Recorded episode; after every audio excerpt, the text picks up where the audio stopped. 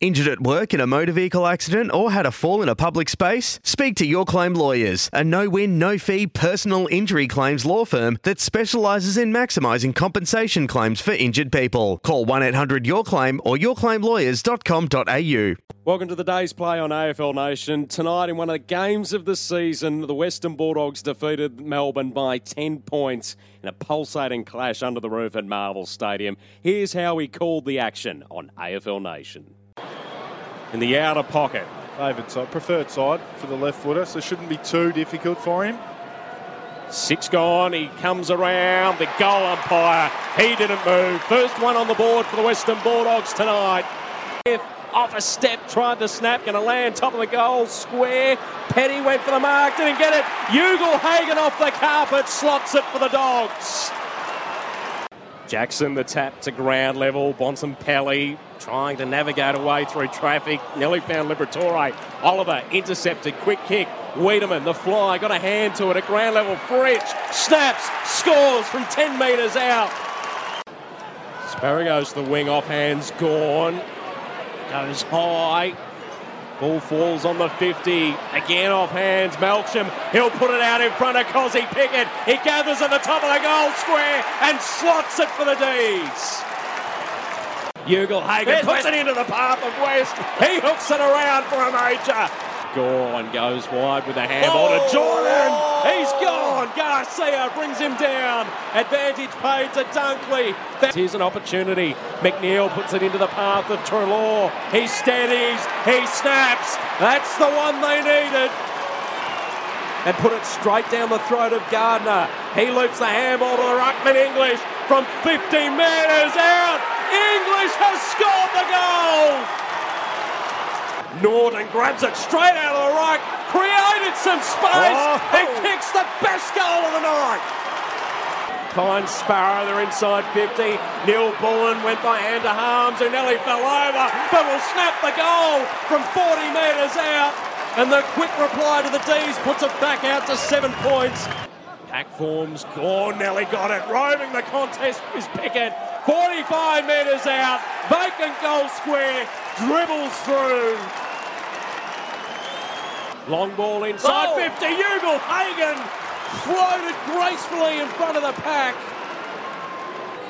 Jamarra Ugle-Hagan lining up for goal number four, and he's hit it sweetly. Need a couple in that oh. contest. As soon as you give him a rap, Bontempelli took the intercept, wasn't a mark. Had to give it quickly to Macrae, who puts it over the top of the goal umpire's hat. Margin back to two points. Grabs it out of the ruck, disposed of by English. Ball spills free, and Smith on the outside receives the handball. Puts it into space.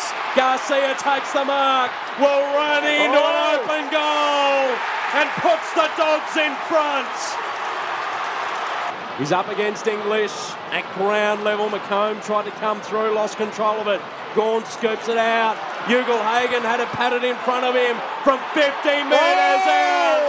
What a goal! What a goal! From Jamarra Ugle-Hagan, it's his fifth for the night.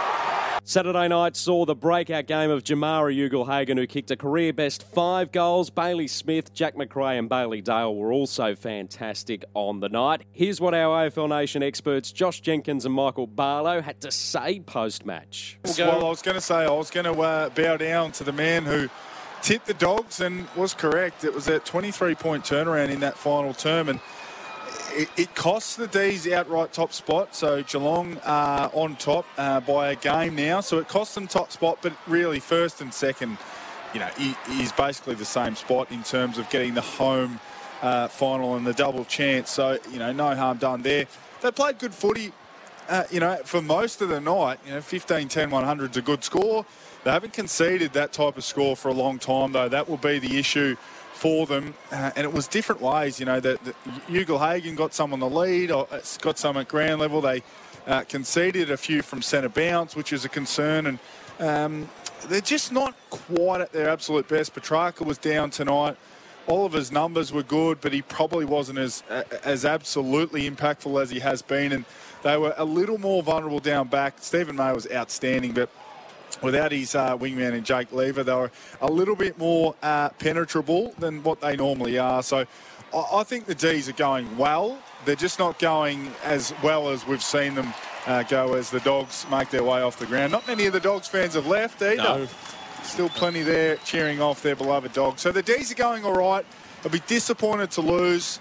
But um, all in all, if they can just tighten up that team defence, I think they'll still be okay. As we get ready to head down to the Dogs' rooms, Michael mm. Barlow, how do you assess their game tonight? Because it was seesawing momentum. Yeah, absolutely. And I think you've got to tip the cap to the to the Dogs because they never never did say die. They were down by four goals at one stage at half time. We were scratching our heads as to how they were going to come into it. Their forwards weren't firing. It was Ugle-Hagan that kept them going in the first half. He kicked two in the first half and then had a huge last quarter. So the ability to hang in the game, that, that that's their DNA, isn't it? The, the, the, Bulldogs that we've known for a number of years now is a side that just grit and get to work around the contest. The safety steel shed stats.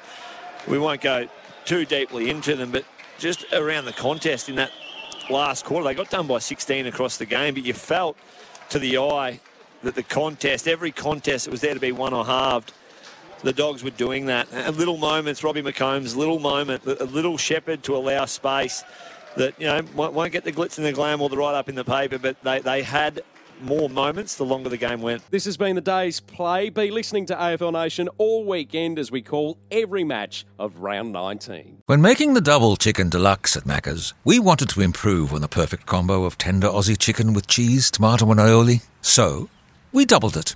Chicken and Macca's together and loving it. Ba-da-ba-ba-ba. Available after 10.30am for a limited time only.